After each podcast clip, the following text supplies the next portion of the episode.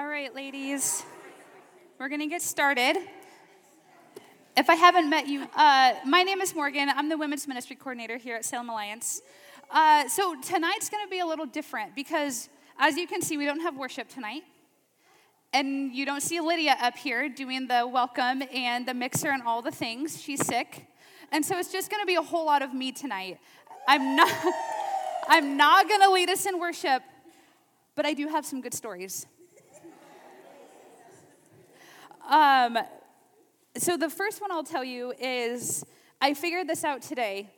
Um, over the week, my kids have started learning how to do laundry, which they're too old to now be learning how to do it, but that's what we were doing. We're learning how, we're just taking baby steps.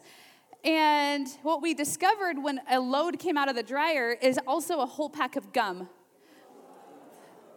And really, like a whole pack of wrappers right? So I'm looking in the dryer and I just see all these gum smudge marks all around. And I'm like, what is that? And so I, I pull out the clothes and they're all the wrappers falling. I'm like, oh, there's some gum. But there's not any like chunks of gum, so I'm not worried about it. So today in staff coffee, I like am doing this. Like, and I don't know why I'm doing this, but I'm doing this with my hand. And I feel this little thing right here, and I'm like, what is that? You guys, it's gum. It's gum. So, also, there's gum everywhere on this sweater. So, I'm here with my gum sweater. No worship, no Lydia, no no one but me. If this is your first time to the gathering, we've been going through Psalm 23. Um, and tonight, we're talking about Psalm 23 3, um, which says, He restores my soul, He guides me in paths of righteousness for His name's sake. Uh, and as I was looking at this verse, I was reminded of um, something that happened recently, which has not a lot to do with this verse, but maybe you can see where I'm going. So, my oldest daughter, first day of Christmas break, had her last basketball game, and in the last two minutes of her game, fell and broke her wrist. So it was the the the fushka. Fushed. Okay, it was the distal radius, which Maddie told me some like special word that I can't remember. Okay, foosh. Anyways, the distal radius. So we take her to the doctor, and okay, okay. I tell you the the first part, and then there's a funny part that if I forget to tell you, if there's like something funny I don't tell you in the story, remind me. So we take her to the doctor, and it's um, it's broken, which he comes to, to let us know it's broken, which we have known this now for three days because we went to the urgent care, we got x rays, and now we're going to the pediatric clinic. So I'm not going to tell you where because of the funny part I'm going to tell you. So we go there. We don't get to see our doctor, um, so we see a different doctor who's on call. And he comes in and he's like, okay, we're going to put that in a cast. And I'm like, okay. So in this, he says, and I called my dad and he said, Yep, you should put that in a cast. And I'm like, Okay. So you called your dad. So, so I'm going to back up a little bit. He is not a new doctor, but he is new to this clinic. But at this point, I'm just like not sure. so he wants to put it in a cast, which here's where we're bringing this to He restores my soul. Like the cast is what's going to restore her bone okay? And we're listening to the doctor because he has gone before us. He has done the studying, at least his dad has, and he's telling us what to do. So we're gonna listen to him because he's kind of paved the way. So he leaves the office, comes back with a cast, and then he says, We're not gonna put it in a hard cast, we're gonna put it in a semi hard cast, which is different than a splint, which I learned, which is basically a hard cast that starts right here and it goes all the way down and around her elbow and back and then they wrap it with this um, like wrap. So it's hard on top and bottom, but it's breathable on the sides, but it sticks out like five inches, so she can't get anything on. So she's mostly naked for a lot of the break because she can't get her hand in a shirt. And it was painful to like push it through anything hurt pretty bad. So, okay, the funny part of the story the first is that he called his dad, and we we're like, is that like what we do? So in our in our appointment, he gets three phone calls. He ignores the first two. The third one, He's wrapping Esther's arm. He takes the phone call and he says, Okay, I'll be right back. And I'm like 90% sure on the other end of this phone, someone said, How's your brother? and I was like, How's your brother? So now I'm curious, how's your brother? Like, what's going on with your brother? So he's gone and he comes back, and Esther's arm is halfway wrapped. And when he comes back in, he's like, Okay, that was my dad. He thinks four weeks is gonna be plenty of time to heal her arm. And I'm like, Okay. He's like, But I did Google it also, and Google says four to six weeks. So I figure between the four to six weeks and my dad that we're gonna be fine at four weeks. And so here we are. like, he restores my soul and he's gonna restore Esther's arm, whether like the doctor, so we're going back on the 23rd at week four to see if her arm is healed up enough to take the cast off. And as all I'm saying is, I'm not going back to this doctor. And I'm not going to tell you who it is because I'm sure he's a great doctor. And his dad is a great doctor. And Google is a great doctor. Like, we all can find our answers from all of these people. But when you're sitting in there with your daughter with the broken arm and you're like, Google and your dad, and you're like, are you, am I going to be in the middle of a lawsuit soon?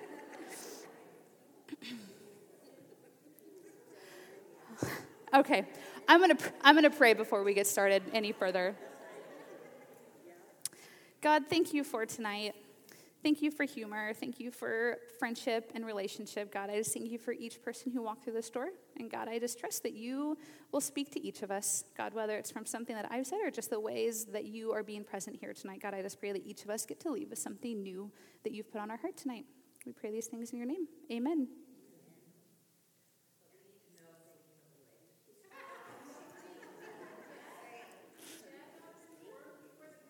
No, he's a retired pediatric orthopedic. So honestly, I trust him.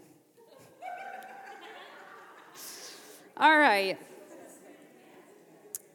So Psalm 23 3, He restores my soul. He guides me in paths of righteousness for His name's sake. He restores my soul, meaning He brings back.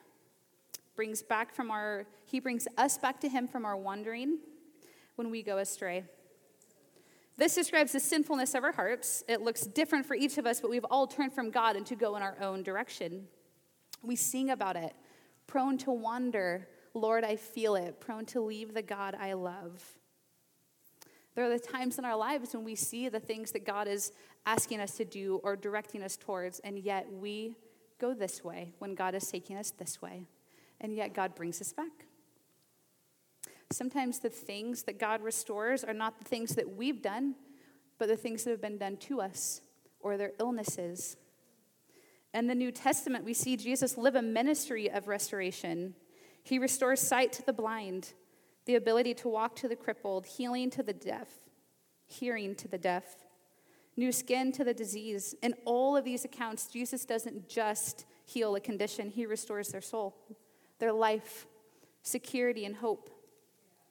And these things are all true for us too. Do you guys ever have those moments when a memory comes back and you're like, oh, that's grief, and then it goes away? And then maybe it's a year like that memory comes back and there's grief and then it goes away. And I don't always think it's bad when they go away. Like, I do believe that God will bring things up and He will keep the things present that He wants us to work on when He's, you know, when we're ready to work on them. But often these things will come up and they go away and they come up again. And sometimes, at least for me, they've come up so many times that I'm like, they come up and it's just a memory. And yet, if I sit with it, there's grief. And a memory came up over Christmas break. And I didn't realize that there was any grief attached to it until I sat with it. And it was Christmas Eve night, and I was filling stockings for our girls. And I was reminded back to my childhood when my brother and I lived with my mom she was a single parent. She was also an alcoholic. So, this particular memory that came up, and I don't actually know if this is what every Christmas Eve was like, but there's this one particular memory that came up on a Christmas Eve when we had just got back from holiday parties with my mom's side of the family, and my mom had been drinking, and she was she wasn't a um, like you didn't know she was drinking. She hid it quite a bit.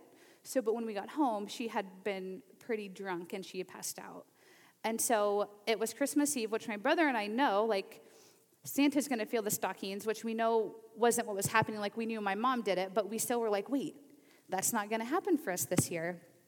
So my brother and I decided to like look through the whole house and like we're gonna find the stocking stuffer things and we'll fill them ourselves.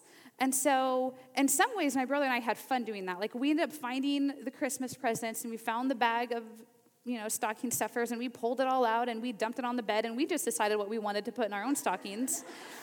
um, and so we filled our stockings and the next morning we had stockings and, you know, and my mom, she never, we didn't talk about it, right? So, like, it wasn't odd, like, it was odd, but it, like, there wasn't conversation about, like, how did our stockings get filled?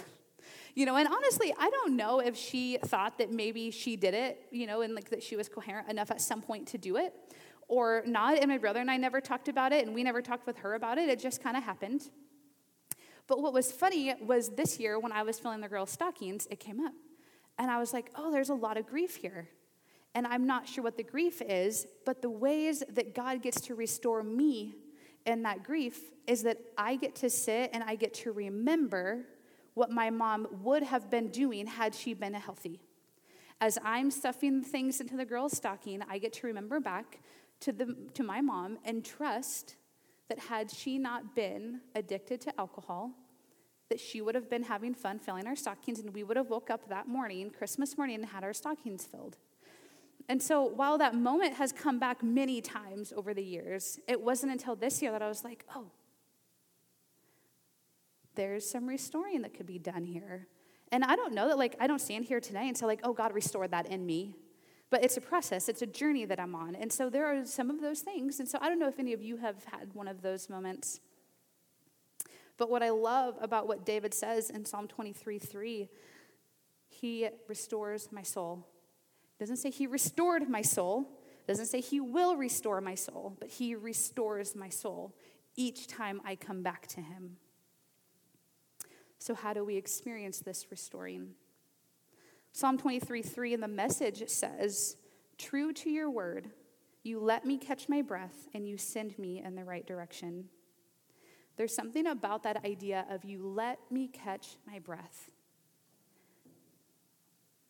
There's a lot of ways that um, I believe God restores our soul, but a couple of the things that um, Holy Spirit brought to me was a couple passages one was Matthew 11, 28 and 29. Then Jesus said, Come to me, all you who are weary and carry heavy burdens, and I will give you rest. Take my yoke upon you. Let me teach you, because I am humble and gentle at heart, and you will find rest for your souls. In a lot of ways, this feels really simple. Come to me.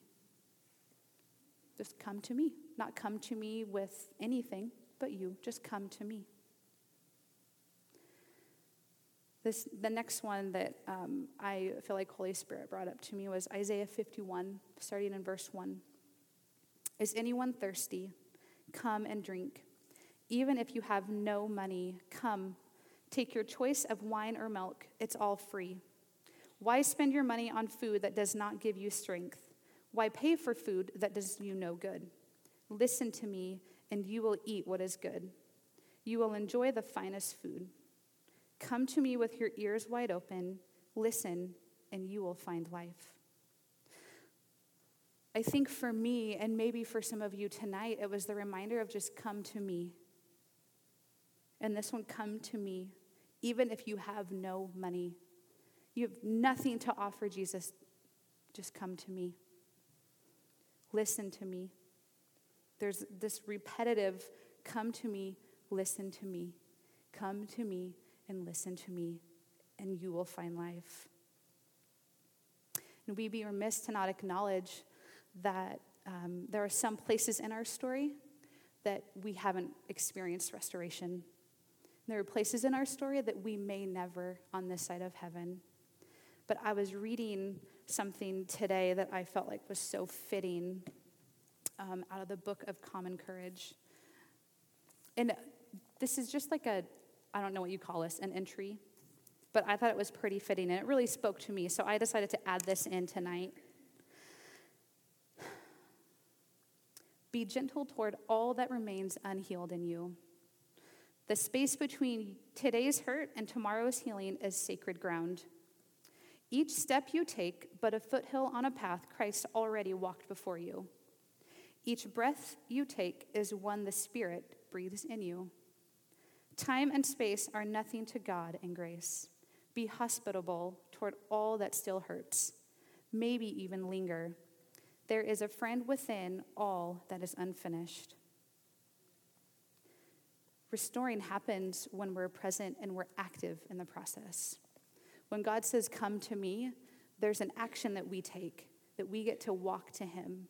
There isn't any obligation to bring anything, but there's action. There's a way that we get to be um, present and we get to be in the process. So tonight we're going to try something, and I don't know if it's going to work. I'm hoping it does. Has anyone heard of cardboard testimonies? So, a cardboard testimony is on your table. There are these note cards. So, we're going to call them note card testimonies. So, there's these cards on the table, and what we're going to do is I'm going to give all of us a good amount of time. And we're going to, on one side of the card, you're going to write a situation or a state you were in before God restored you or maybe that situation or that circumstance. And on the other side, you're going to write where you are now. So there's, and you're going to use as few words as possible. So some examples would be um, like, I felt broken. And on the other side, you would say, I feel restored. On one side, you might say, I was addicted to fill in the blank. And on the other side, you might say, found freedom in Christ. You know, on one side, you might say, I have a closed heart, had a closed heart, and on the other side, my heart's open to God's leading. So I'm going to give you a lot of time to just think about a time in your life, a situation, or circumstance that maybe had some grief attached to it, and write that down with as few words as possible. And on the other side, you're going to write how God restored you. I remember the first time I did this, I was at a Young Life camp, and um, we wrote them on cardboard, and then everyone, and it was leaders, and then everyone got up on stage, and you, you know, you took a turn sharing like, this is where I was, and now this is how God met me. And the first time I did it was so powerful to me because it was the first time that I had talked about my life as much as I did, and it was like, so if some of you don't know, my mom committed suicide right before my freshman year of high school. So when I went to Young Life Camp, this was the first time I shared. And what I shared was on one side it said, Mom committed suicide, Dad walked out. And on the other side it said, God met me where I was at. And that was the beginning of me recognizing that, oh, God, in all of those seasons and all of those circumstances and all of those days I lived in fear, you met me. So that's what we're going to do tonight. We're going to spend a little bit of time before we continue into this verse just thinking about our own personal cardboard testimony. And then I'll give you some time at your table to share. But I'm going to give us a good amount of time. Jared will put on some music, and you can just think of a time in your life that has, um, you know, maybe a time that God has restored. You can put on one side what it was and how God restored you on the other. Does that make sense? Okay. Okay thank you for engaging with that.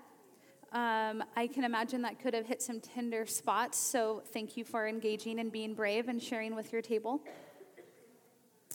We're going to head to the next part. We will come back to these in a few, in a little bit. So, the next part of this verse, he leads me in paths of righteousness. The Hebrew verb for lead is guide. There's movement, it's like God's grabbing your hand and paving the way and walking before you and pulling you behind Him. It's not always easy, and I think we all know that. But there's a guide. I was reminded of it um, the day after I got engaged, I fled the country and I went to Canada on a backpacking trip. And we, it was through, it was a Young Life camp, Malibu up in Canada. And I went on this, it was a seven day backpacking trip. And as we're going on this hike, that's we're climbing 6,700 feet. And so this is one of those ones that you have like an ice pack and a helmet, and there are times we're hiking through snow, and so we have to like link up with 10 other people so that if you fall through a crevasse, you don't die. They can like catch you. I mean, it was like intense. Um, but as we're going, there were so many times that our guide would like lead us way over here and then way over here. And I'm like, but straight up is like so much faster. And so, but we all just kind of, you know, do this and we just go to the next switchback and we go. And you can kind of see these other trails that like maybe other people tried this. Um, but we're not doing it, so there must be a reason we're, you know, that they've tried. Anyway, so I was reminded of the importance of following the person who is guiding us. While I could go up the center of this trail, likely I wouldn't make it. And I only say that because we had one person who um, was a little more risky than me, and she tried a few things and had to get carried off the mountain like halfway through the trip. So she fell and messed up her ankle pretty bad. But there's an important part to following God. There's an important part to recognizing that He leads us in paths of righteousness. Solomon wrote in Proverbs, Proverbs 12 28, In the path of righteousness is life, and in its pathway there is no death. The path of righteousness leads to life, not death. It leads to good things. We have a God who goes before us and who leads the way. He knows the way. And I will just reiterate that we also know that that's not easy. It's not always an easy and simple path. And oftentimes it's pretty bumpy. And oftentimes we're like way over here. You know, we're kind of on the path, but we're like just right outside the trail that was marked. We're just like a little bit outside. That's how I do a lot of life. And I don't even realize it until I get stuck. And I'm like, oh man, God, you've been leading me here and I've been following you, but I'm following you out here. That's the God who restores our soul. So the last part, for his name's sake. Sake being intent or purpose. For the sake of demonstrating his character, his heart for justice, love, and mercy. Restoration can be when the deepest places of pain become our highest places of impact. It's our testimonies that we get to share that tells of God's character in our lives for his name's sake. And I'm just going to say it one more time. When our deepest places of pain become our highest places of impact, that's what restoration can look like. That's why when I can stand up here and say my mom committed suicide and my dad walked out, but God met me where I was at. And I can say it with full confidence that God met me where I was at. Have you guys seen the movie Elf? You know the part when Buddy says, I'm in love, I'm in love, and I don't care who knows it? No one? Anyone? Yes? Okay. So I am going to ask us to be extra brave tonight. Like, extra, extra brave. Because we get to tell of God's goodness in our life, and we don't care who knows it. And yet, we do care. We want everyone to know it. So, I'm going to invite all of us, if you feel comfortable, to come up and share your cardboard testimony. And you can come get in line and we'll just go back and forth. If you feel comfortable doing it, you can pass, and you might all pass, and that would be okay. But earlier today, when I was sitting in my office and I was thinking about tonight, I truly believe that God just gave me this vision of women lining up on both sides, sharing their testimony, and giving everyone in this room a faith building opportunity. Because when we get to hear each other's stories, we get to hear more about who God is, we get to learn more about his heart. Our idea and view of God expands because we only know God the way we know God. And when we get to hear about how God met others in different ways, we now understand God in a new way. Therefore, we get to engage with God in that way.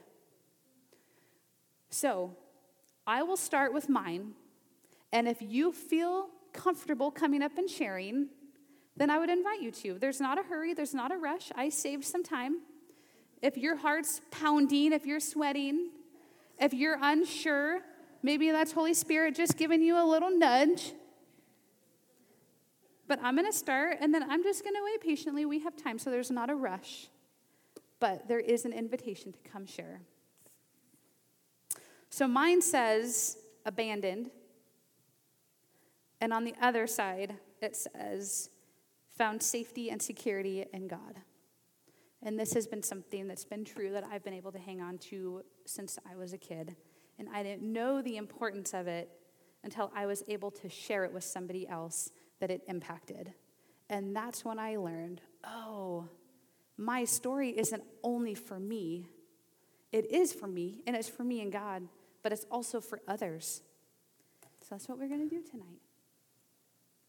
There's power in our testimonies. There's power when we get to hear how God's been restoring our soul. There's something about hearing other people's story that gives us hope. And I think hope is the thing we hang on to when we leave the room, when we think about the things God hasn't restored yet. I'm going to close by reading that little reading from this book one more time. And then we're going to, I have a couple announcements. But I'm the name of the book is The Book of Common Courage. It's all about Psalm 23. Everything in here is just about Psalm 23. So as we think about the things in our life that hasn't been restored yet, remember this. Be gentle toward all that remains unhealed in you. The space between today's hurt and tomorrow's healing is sacred ground. Each step you take is but a footfall on a path Christ already walked before you. Each breath you take is one the Spirit breathes in you. Time and space are nothing to God and grace. Be hospitable towards all that still hurts maybe even linger. There is a friend within all that is unfinished. Amen.